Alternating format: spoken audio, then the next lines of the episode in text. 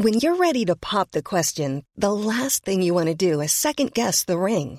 At Bluenile.com, you can design a one of a kind ring with the ease and convenience of shopping online. Choose your diamond and setting. When you find the one, you'll get it delivered right to your door. Go to Bluenile.com and use promo code LISTEN to get $50 off your purchase of $500 or more. That's code LISTEN at Bluenile.com for $50 off your purchase. Bluenile.com code LISTEN. Hey there, it's Michele Norris. I'm host of a podcast called Your Mama's Kitchen. When I travel, I'm usually looking for a way to find a taste of home when I'm not at home. And one of the things I love to do when I am at home is entertain. And Airbnb allows me to do that. When I was in California recently, I rented a house that had a great kitchen. And when we were sitting around the table, we were all thinking, we're in someone else's house. Someone could be in all of our homes as well. If you have a home, but you're not always at home, you have an Airbnb. Your home might be worth more than you think. Find out how much at airbnb.com/slash host.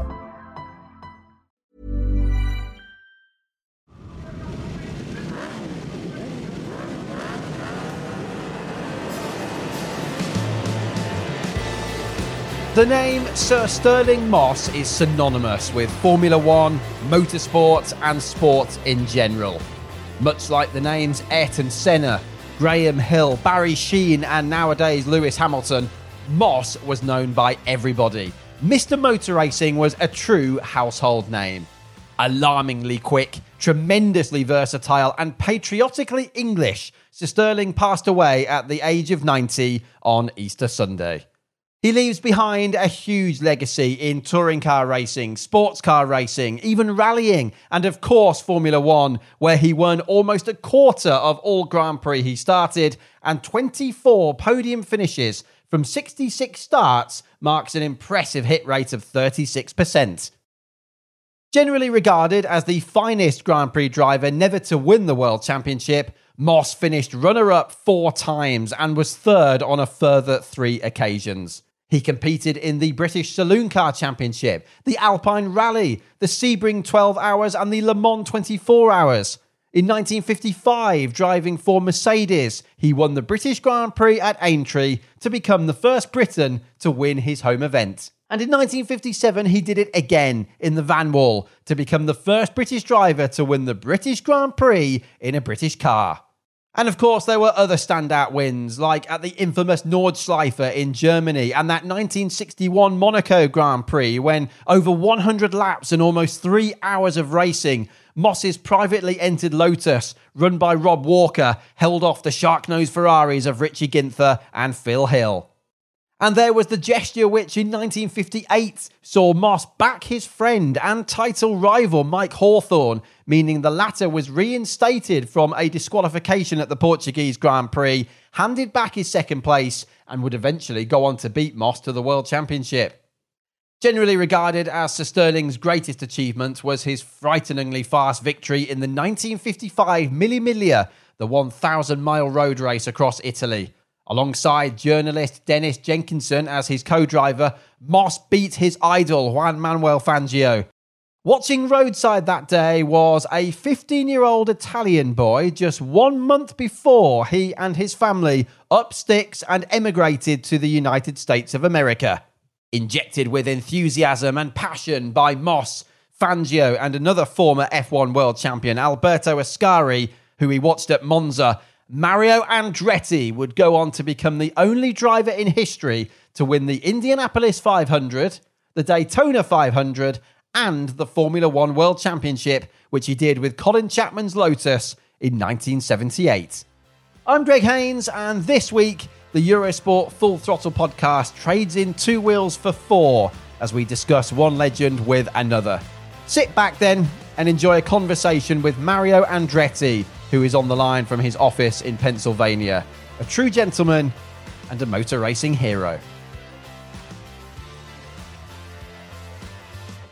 Mario, thank you very much for joining us. Uh, obviously, sad times, but a great man, and it's a great time to reflect on Sir Stirling's life and achievements, isn't it? Yes, no question. Um, I think uh, here again, uh, uh we knew that he's been ill for uh, a couple of years now, where he, he dropped out of sight, so to speak, and he uh, he retreated from uh, you know the public appearances and all that. That, uh, but again, uh, you know, I kept in touch uh, with Susie. Uh, you know, probably maybe once a month or so, and uh, she sort of kept me abreast of things, and we uh, chatted because Susie had a, a very nice relationship with my wife, Deanne. You know, so we had that uh, sort of conversation, and and again, uh, big shock. You know, uh, on Sunday morning when uh, I learned about his passing. Again, it's like a you know family member you can never prepare for it, and uh, uh, it was tough. You know, someone bigger than life like him. You know, uh, individuals like that should never die, but he will never die in our hearts for sure. Yeah, and especially during these strange times anyway, everything seems a bit surreal, doesn't it, at the moment? But of course, you had the great fortune in actually seeing Stirling in the Mille Miglia in 1955. Indeed, yes. Uh, actually, that was the.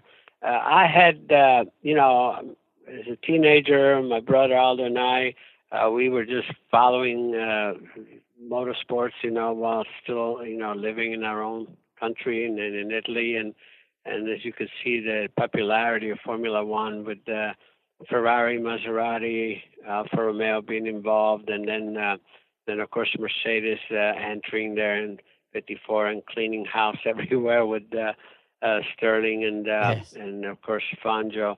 Uh, but the Mille Miglia was the first race that uh, you know we got to, to, to be very close to uh, uh, when we uh, we went to the Abetone Pass, the Futa Pass to watch, and I remember him uh, flying by uh, with uh, Dennis Jenkinson next to him, and which was um, you know even then was unusual to see. But uh, here he goes, and he wins that race, uh, and he he was part of that group of uh, of drivers uh, of that era that uh, uh, inspired me tremendously. And um, just to go on, I uh, was later on uh, once I was you know more involved in the international scene that uh, I got to meet him, and finally, you know, we were in Argentina.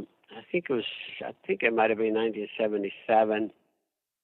Uh, and um, it was he and, and, and Fangio together, and uh, we just uh, sort of uh, uh, got involved in a conversation, and they were surprised at how much I knew about their careers, because they they kept saying, you know, some of the contemporaries at the moment, you know, they don't really know what we're all about as much as you do, and uh, I said, oh yes, I said I. I know probably I probably remember more uh situations than you do, you know. So we really engaged, and it was yeah. really nice actually because after that, every time we met, you know, we had something to say. Yeah, and of course Stirling was forever present in all the events. Uh, you know, so many events, obviously, uh, not just the motor races, but the classic events, and uh, uh, he stayed close to the sport forever. You know, he uh, uh, even after his accident, you know, he uh, he was forever present, and um, and everybody always revered him, and, and rightfully so. Yes, and it seems like a strange irony in some ways, doesn't it? That he passed away on the Easter weekend and he had his accident at Goodwood in 1962 on the Easter weekend as I well. Know. But were you quite starstruck, Mario, when you first met him? Yeah, I suppose as many people must be when they meet you now. You must have been quite starstruck to meet Sir Stirling. Oh, I, I, it was uh, to me, it was. Uh, incredible. I just uh, had to pinch myself, you know, to have the opportunity to speak with him because, uh, yeah. You know, individuals like Kim and Fangio were like bigger than God. You know, when I was uh, uh, a young teenager, you know, just uh, totally, uh, you know, infatuated with the sport, and um, and again, you know, to finally uh, have a really conversation, in fact, and have someone like that even notice me and knowing that I exist, you know, was was yes. huge. So, uh, yeah, yeah, uh, individuals like that are with you forever. You know, they um, uh, they inspire me uh, uh, at the beginning, and I, I remain that way with great respect and admiration, of course.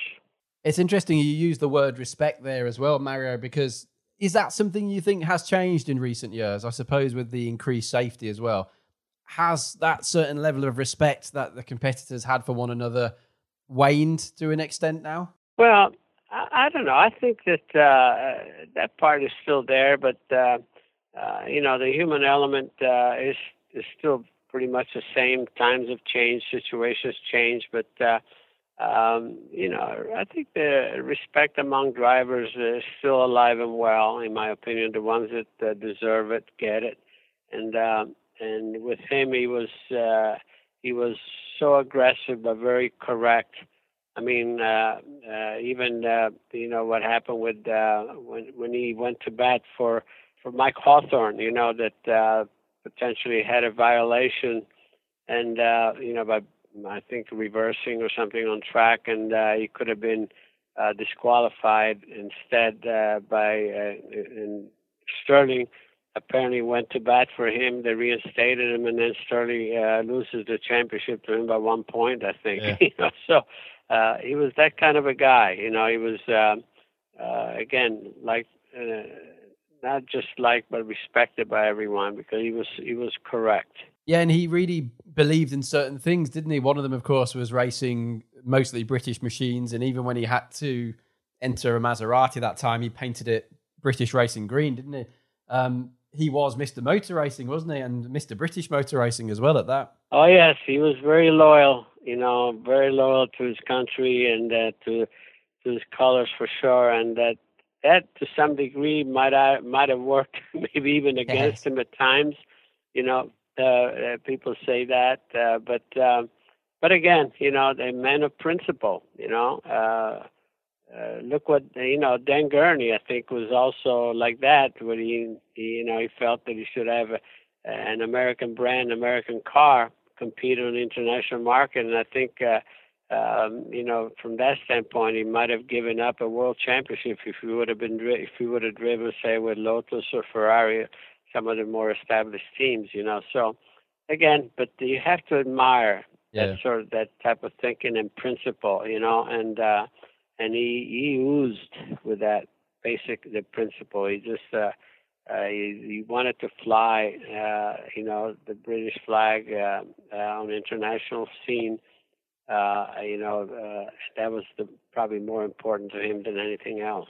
And I suppose Mario Stirling must have had a particularly special feeling because he was so versatile, wasn't he? He won at, you know, he competed at Sebring, Le Mans, Formula One uh, touring cars, and he pretty much won in everything he did, didn't he? Well, that's the beauty. That's where you know. That's where you have to appreciate uh, his ability.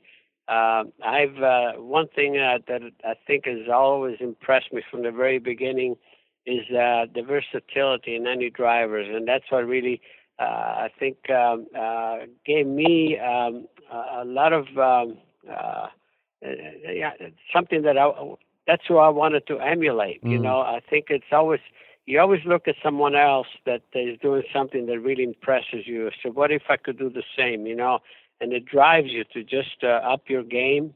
And uh, and again, I always felt the the ultimate satisfaction, you know, is to uh, just uh, venture over to another discipline, not just race, but win.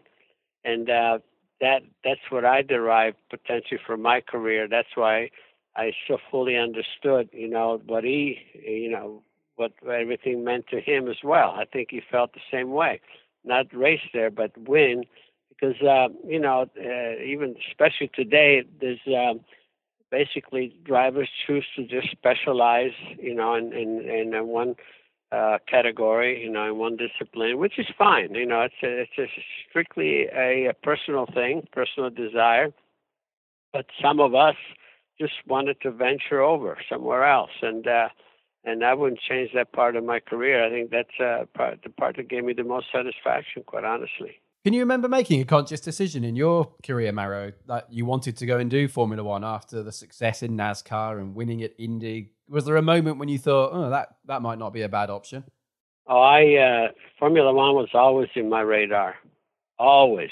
When I was driving midgets, you know, I I uh, uh, believe me that uh, you know that's what uh, really sparked uh, my interest in motorsports. Uh, you know, at the very beginning, and uh, and again, uh, I I can tell you this, uh, Greg, that uh, uh, even when I was a rookie at Indianapolis in '65, I finished third, and and of course, uh, you know. Uh, all along we were there for a long time, and I I, uh, I wanted to uh, uh, you know to to get to know uh, Colin. I got to know Jimmy, and uh, and uh, when we were saying our goodbyes at the, at the dinner, after you know Jimmy won and I finished third, um, I said to Colin, uh, Colin, someday I would like to do Formula One. This is 1965, and he said, Mario, he says, whenever you think you're ready, you call me and I will have a car for you. Can you imagine that? Wow, wow. You know the sound of those words to me. And Colin Chapman as well, of all people. Yes, yes, yes. I mean, I I was the happiest man alive at that moment, you know. But it gave me reason to just uh, you know to uh, get involved and venture more more and more into road racing. And uh, I love road racing so much that even when I was driving midgets in '63, there was only one road race in Lime Rock, Connecticut. You know, that was run, and uh, I won that. In '65, there was only one road race throughout the championship, which I won the national championship that year and um, and I won that road race. So you could see that, that was you know Formula One was uh, definitely in my you know in my in my future hopefully and. Uh, you know, I, I felt at one point in my career things were really going well here. I didn't have to do that, but uh, I felt that I have to give it a hundred percent um, go, and uh, things worked out. You know, and uh, and and God willing, it was actually, you know, with Colin ultimately, you know, that's who uh, uh, gave me the championship. And not only that, of course, but that first Grand Prix when you took up Colin's offer, 1968 Watkins Glen, you actually took pole position, didn't you, on your debut? Yes, I mean it. Uh, again, uh, I just wanted it so bad, and uh, and I felt uh, I, I had uh, I think one week or two weeks before um, I had a test in Monza, which was the first time uh, ever in, in, in the Formula One, and I felt so at home. You know, uh, the response, uh, the, the, how nimble the, the you know the Formula One cars versus uh, you know what I had driven up to that point. Even mm. the single seaters, Indy cars were you know just uh, heavier and all that, and uh, and uh, uh, and so uh, the Glen was my first uh, official uh, race. Uh, uh, you know, it's another story. Monza was supposed to be, but yeah. uh, I had to come back and race uh, in the in the states, and then uh, there was a 24-hour rule that the last minute they waved at me, and so they won't let me start. But uh, at the Glen, I had never seen the Glen before. I never raced there, but uh, you know, the the car felt right to me, and uh, and I was, you know, I put the car on pole and Lord of me hole next to me was Jackie Stewart, yeah. and uh, you know, and and uh, my teammate Graham Hill was behind me. So it was it was really uh, a fantastic feeling, and gave me a lot of confidence. And so I had you know some tremendous moments, as you can imagine, in Formula One. It was so meaningful, you know, like a you know winning uh, the Italian Grand Prix. You know, that's again that's. Uh, that's when I saw my very first Formula One race in '54. Um, you know, so so many wonderful things have happened in my career. Obviously, you have really known all the greats as well as becoming one of them. But like you just said, Jackie Stewart, Graham Hill, you got to know Bernie Ecclestone very well. Who did you always consider your best friends, along with Stirling, obviously? Well, there were so many, as you could say, over the decades. Uh, uh, you know, to deal with, uh, you know, uh, with the giants of the sport. You know, even uh, you know uh, Mr. Ferrari dealing with him directly, uh, and, and having such a great relationship with Colin Chapman, and and again over the decades racing against some of the icons of the sport. Uh, I mean, when I look back, uh, you know, how fortunate have I been, you know, to at least even be able to live through all those uh, decades uh, to have these opportunities. So I can just go on and on, name so many people, and that's why I always uh, uh I avoid just naming one or two yeah. because I know I'm going to forget some other key one, key ones, you know. But uh, but uh, I've been around. I've um, I've touched, you know, you know, I've been touched by so many wonderful uh, individuals that, um, and that's always kept me so motivated and everything else. And is there something, Mario, in your opinion, about the real greats that does set them apart? I mean, is there anything they do have in common? It's difficult for someone like me to know really from the outside, but you know, what makes them so special? Well, I think it's uh, eh, I don't know how other people think, but uh, I think you have to be driven by pure love of driving and the, and the burning passion, you know, to be able to to excel. Um, and um, the way I looked at what I think made me a better driver is always uh, uh, realizing, recognizing that somebody is always better than you, and you have to uh, incessantly, you know, uh, improve your game, work harder. And you know, if you're gonna, you know, any discipline that you enter, like, you know, uh, there were each almost each decade's got somebody there that uh, is the the yardstick, you know, uh, and uh, sets a standard. And uh, and again, like you said earlier, uh, who was setting the standard in Formula One? You know, when I was first introduced, it was Jackie Stewart, and for some reason, you know, to do something one better than Jackie Stewart, oh my goodness, yeah. you know, uh, how sweet it is. You know, when uh, I won my first Formula One race, you know, it was the same thing. I think Jackie Stewart finished second. A couple of weeks later, the uh, the uh, Questor Grand Prix, there were uh, twin 100 milers, you know, and um, and I won both, and Jackie Stewart finished second to me twice in that. So and and then when I got into Indy cars, you know, my rookie season and so forth, and uh, uh, who who was the man that you know everyone wanted to beat was AJ Foyt. The first race that I won, that he finished second. I mean, that's something absolutely special. It's something that uh, you feel, you know, uh, how sweet it is. You know, this is uh, really you feel that uh, you're accomplishing your most ambitious goals, and and that's what keeps you going. That keeps you motivated on and on. But that's how you look at things. And uh, again, I had those opportunities uh, because I've been blessed to have been spared of uh, of uh, you know potential injuries throughout. You know, I only uh, in all my 800 I think 76 races or something like that. Um, I only missed two of them because of injury. Now, how fortunate is that? Yeah. Do I know it? Absolutely. Do I appreciate it? Yes. Yeah, it's amazing. Count my blessings. Can you ever remember being scared? Can you ever remember a single moment, Mario, in your career where you were frightened of something? Not really. Uh, I mean, it's uh, frightening in the sense, uh, you know, a couple times uh, uh, I've had some uh, equipment failure. You know, wheel come off in Michigan where I had some injuries, and I remember the one where the, rear wing came off at Indianapolis. Uh, driving an Eagle car, and and I had a. It was probably the longest time I had to think uh, uh, before I uh, finally, you know, before I hit the mm. wall, and I had nothing that I could do about it. And uh, I figure how much that I was, had enough time to think, oh, is this going to hurt?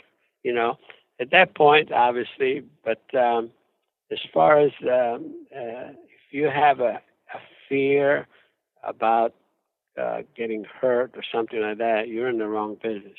You know, it's uh, you have to put that aside. Uh, you know that there's um, there's a potential risk, but uh, if you're going to do it, you're going to, you know, you have to accept that. If you dwell on that, again, you better stay home and do something else.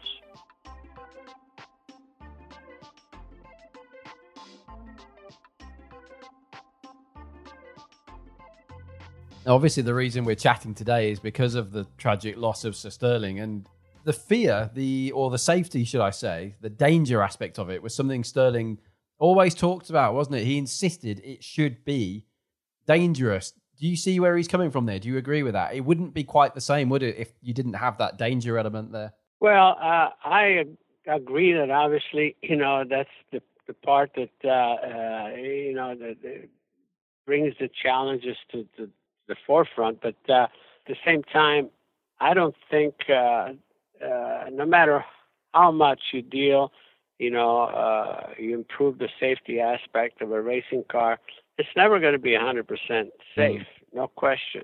Times uh, has uh, uh, evolved.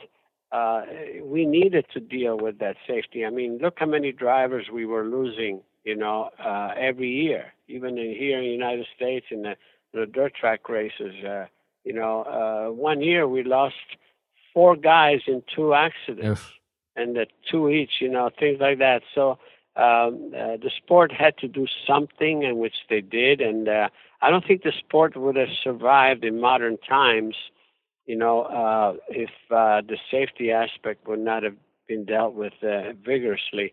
Um, because uh, you know, as the sport became more and more commercial, uh, you know, I've said this many times. You know that uh, companies that spend millions of dollars to be proud to be part of uh, of a team and so forth, uh, uh, they don't want to go to funerals, you know. And uh, and again, uh, it's wonderful that today uh, the drivers had the best uh, opportunity ever, ever to retire on their own terms, and that's a beautiful thing.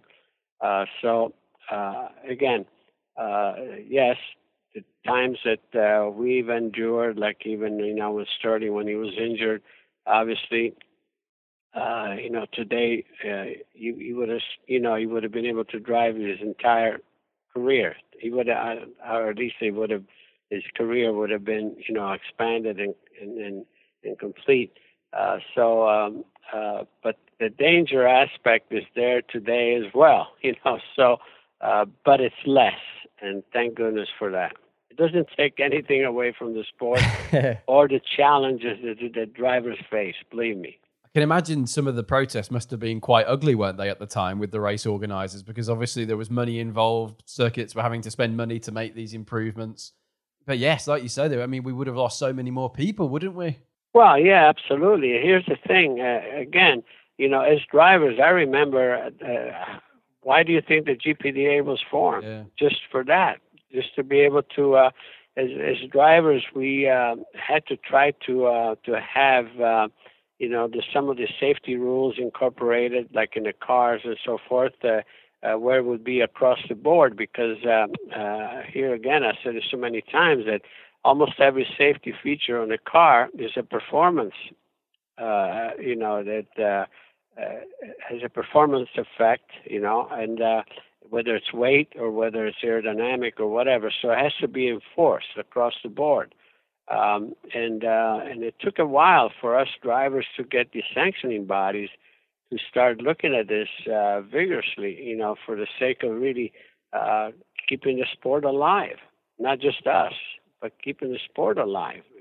And um, and again, you know that uh, there were many individuals that uh, were uh, obviously at the at the forefront of this.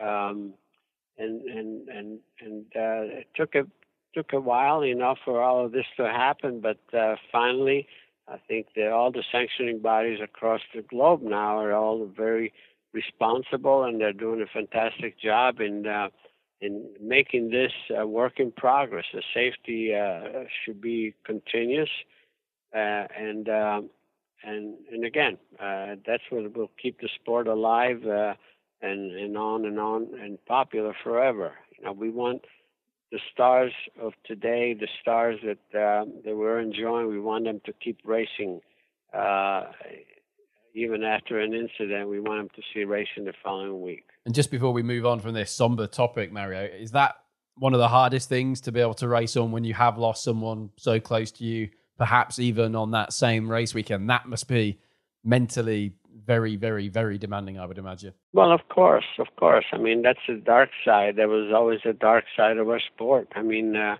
I look back at many close friends that I lost, uh, teammates, and so forth. Uh, uh, that there's nothing worse than that. And um, it, for a moment, you know, it gets you thinking. You know, uh, uh, you know, will I be next? Type of thing. You mm-hmm. know, but. Uh, uh, I mean, it's it's natural to be thinking those terms, you know. But uh, uh, again, there was nothing worse than that, and um, and like I said, fortunately, uh, a lot of that is behind us, you know. But uh, but it was forever present, you know, especially in the decades that I uh, I was active in, uh, especially the 60s and 70s, especially in I think in the 80s things started getting much better, but still a long way to go. Because I look at my, even you know, my the car that I drove my very last IndyCar race. I look at the cockpit of that versus what you know we have today. Oh my goodness! Yeah. And I thought I was really pretty good shape then. No, I wasn't. yeah, it's quite scary, isn't it, when you see some of the um, footage from years gone by of you know just how high up the drivers were in the car and how you know the heads, the shoulders at times well above the edges of the cockpit. Greg, I I look at some photos of the cars, uh, the sprint cars, the midgets that I drove. You know, I'm not a big guy. My head was uh, one foot higher oh, than the oh, road. Wow, you wow. Know? So if I ever got upside down, you know, it was all over. Yeah. So uh, again, but uh, you know, we never looked at those things, you know, and. uh uh, I mean, the, the first sports car that I drove for Luigi Chinetti in 1966 was a Ferrari 330 LM, and uh, and the roll bar, the roll bar was just uh, pop riveted on the aluminum behind me, you know. Wow. And the seat belts were sewn on, they were sewn on the cushion of the seat.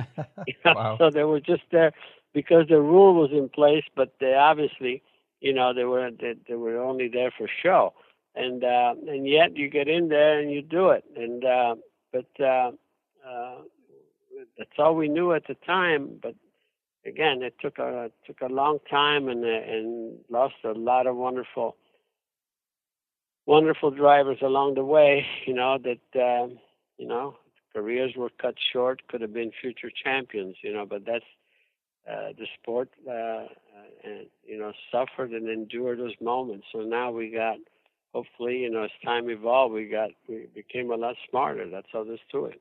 I suppose we should talk about the current champion as well as some of these past champions. Lewis is only seven race wins away now from equaling Michael Schumacher's 91. He's one title behind, isn't he? He's on six. Michael did seven.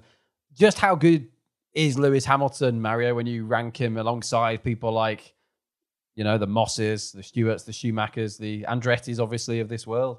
Well, you know, that's basically you look at his career. You know, it's uh, uh, he's had uh, you know he's been driving winning equipment, capable of winning. You know, throughout his Formula One career, as far as I could see it, and he's made the best of it. You know, uh, the record speaks for itself.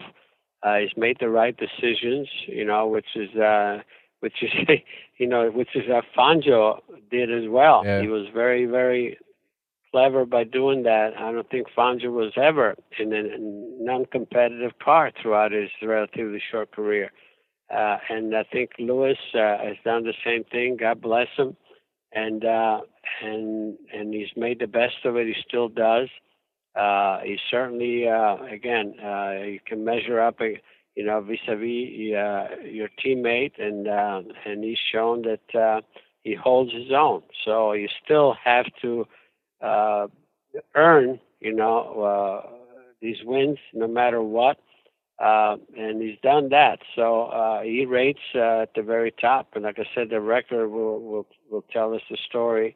Uh, I never thought that Michael Schumacher would ever be a record would ever be approached uh, in a win situation. And uh, and Lewis is still young enough and uh, and full of vigor you know, to uh, to obviously go on and, uh, and, and and potentially smash that record. So uh, I like Lewis a lot. Uh, uh, love his attitude, and uh, and again, you know, he uh, he definitely is making um, uh, Britain proud in, in every way, and uh, and he should be proud of himself, of course. And I can't say I really know Lewis Mario, but what I think I do know is that he's clearly made a lot of sacrifices over the years, hasn't he? Whether it's relationships or, you know, he cut the professional ties with his father at one point to continue with his career and better his career. Leaving McLaren must have been a very big decision for him at the time. I guess there's amount of, of bravery, isn't there, in these decisions you have to make off the track as well as on the track? Oh, of course. Like I said, that um, I think uh, even you know, when he uh, made a decision to leave McLaren for Mercedes, uh, I, I, in my own way, I said, "What, what in the world has he been drinking?" You know, and uh, and uh, and he can thank uh, the way I, I understand. He can thank Niki Lauda for that, uh, and uh, he made the brilliant decision at that point. Uh, so you know, good for him. Yeah. Uh, again, you know, it could have gone the other way. Uh, I I look back at uh, my career when I came out of uh, Lotus at the time, and uh, and I uh, I could have gone just as easy. Could I was invited to go to McLaren, and my heart took me to Alfa Romeo. You know, that was a mistake. If I would have gone to McLaren, I think I would have probably, for sure, not probably, you know, uh, had better results. Uh, and uh, but you know, it's it's about making the the you know the right decision at the right time, and uh, and he hasn't moved around very much as you can see in his career. But uh, again, at the key point, he just made the right decision again, and. Uh, and here it is. He's enjoying, you know, the probably the greatest moments uh, of his life.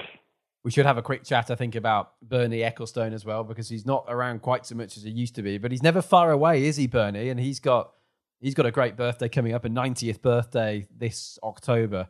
What a guy! Again, I've never met Bernie Mario, but you know him pretty well. Um, how does, with all respect, a son of a Grimsby trawlerman in England become a multi billionaire, not millionaire, but billionaire businessman. You've got to be a pretty special individual, surely, haven't you, to do that? Well, absolutely, indeed. Uh, I mean, you can see that uh, just uh, you know just following his career in Formula One. I remember, you know, from way back, uh, what I think it was somewhere around '72 when he, you know, we bought Brabham and all that, and uh, uh, he was as a team owner, he was successful, but also he could see himself as a businessman the possibilities of Formula One being, uh, you know, a global sport the way uh, it, you know, the way it was, uh, and then uh, seeing having the foresight of uh, of uh, seizing, you know, the world TV rights and all that is what brought them to a totally different dimension. And, um, and again, he became wealthy himself, but uh, he made Formula One. He brought wealth to Formula One that was they could only dream about, you know, before the '90s. And uh, and again, uh, give him credit uh, by dealing with governments and uh, having Taj Mahals uh, built all over the you know all over the world. You know that. Uh, uh, something to totally be proud of. It seems like every circuit around the world is uh, uh, is, is is sort of a, uh, uh, a beautiful sight, something that um, you know the country themselves are proud of. Uh, you know, and um, and like I say, we can definitely call them Taj Mahals. Yes. So, um, you know, again, it just he raised uh, he raised the level of Formula One to the, to the point that only probably he could do. So you can never take that away from him. Seems as well, doesn't it, that many of these really successful people are genuinely nice people as well. When you see interviews on the television or in magazines, newspapers with sports stars or really successful entrepreneurs, the vast majority of them do seem like very nice people as well.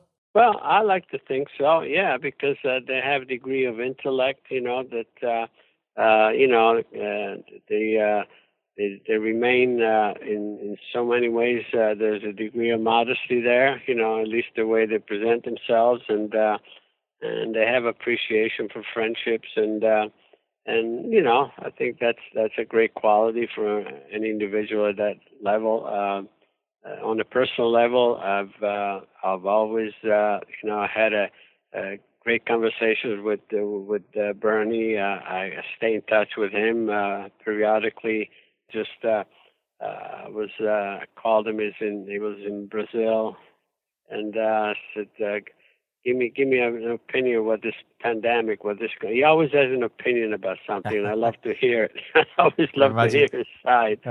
Yeah, so because he always has somewhere along the line, he always seems to have an answer, right or wrong. He seems to have an answer. So I, I always um, I had a great time. Just uh, every chat I had with him, just uh, think uh, brings something uh, uh, interesting to you know to, to the forefront, and um, and he's a man of great qualities for sure. And without diverging too much of your private conversation with Bernie Mario, what is his general opinion on the pandemic? Because I'm sure if he was still heading up F1, he'd be doing as much as he possibly could, wouldn't he, to get this show on the road again, as Ross Brawn and co are doing now? Well, you have to have a plan, you know, and uh, you know, there is a plan in place. I like, uh, you know, even on the IndyCar scene, uh, I, I love the fact that um, uh, Roger Penske yeah. uh, is in charge now. You know, he's the man, and uh, he's the man that will always have a plan. They have a plan to start the the series, uh, you know, at the beginning of July. And uh, you know something, uh, I hope it happens. Uh, and but but you have to have a plan, and if you have to move it, you know, so be it. You know, you have to be reasonable, but at the same time, got to have a plan. And I like the way even uh, you know on the Formula One front, the way they're thinking about. Um, obviously, uh, they have to make some changes along the way. Uh, you know, maybe uh, you know, to try to slide in as many races as possible consecutively, and maybe shorten uh, the burden on the on the teams and everything else by having maybe just a two race uh, weekend, uh, things like that. So, um, uh, but uh, again, uh, you have to have a plan. This thing uh, sooner or later has got to break, you know, and we have to be ready to go. Uh, I think everybody's chomping at the bit, and um, and I think uh, there's going to be a lot of energy that that we're going to have to uh, you know yes. get rid of.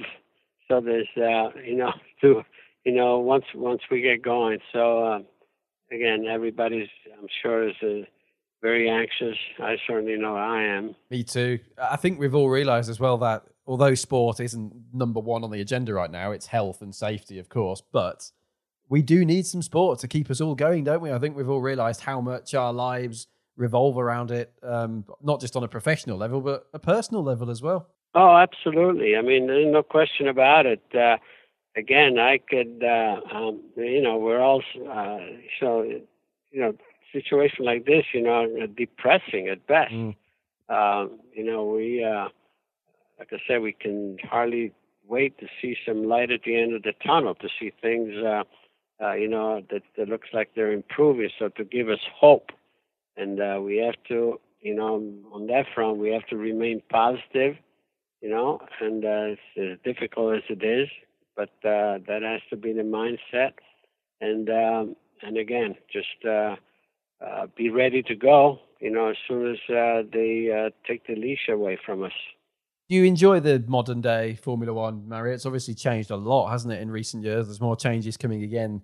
Um, obviously, the changes have been delayed now, haven't they, by another year because of this situation? But do you still enjoy the racing and the spectacle as you did before? Absolutely, absolutely, I enjoy it. I uh, I love technology, you know, and, and and also the way it is controlled. Uh, not to give the the driver, you know, too too many tools to uh, to work with. Is still, you know, so much, uh, you know, what should be in the hands of the driver, and uh, and again, um, you know, it's still pure sport, and uh, and I love it. Uh, I uh, I just, uh, I mean, my my bucket list is still to to to get in the, you know, in the latest Formula One car and just get a feel for that. You know, so I still have that in my yeah. in my blood. So yeah, uh, my passion is alive and well. That wouldn't be bad, would it? A few laps around Spa or somewhere like that with one of the modern day cars. Yes, sir. Bring it on.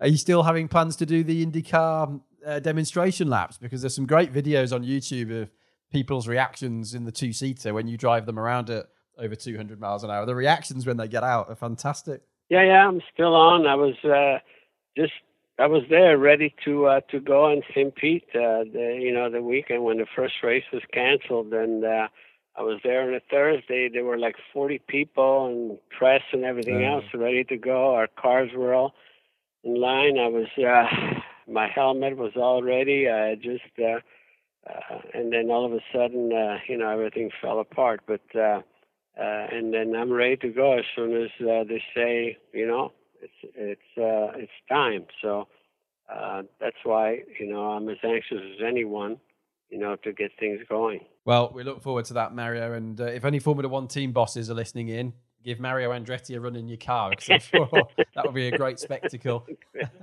but before we head off, Mario, obviously we we did start with Sir Stirling, so I think we should end with Sir Stirling.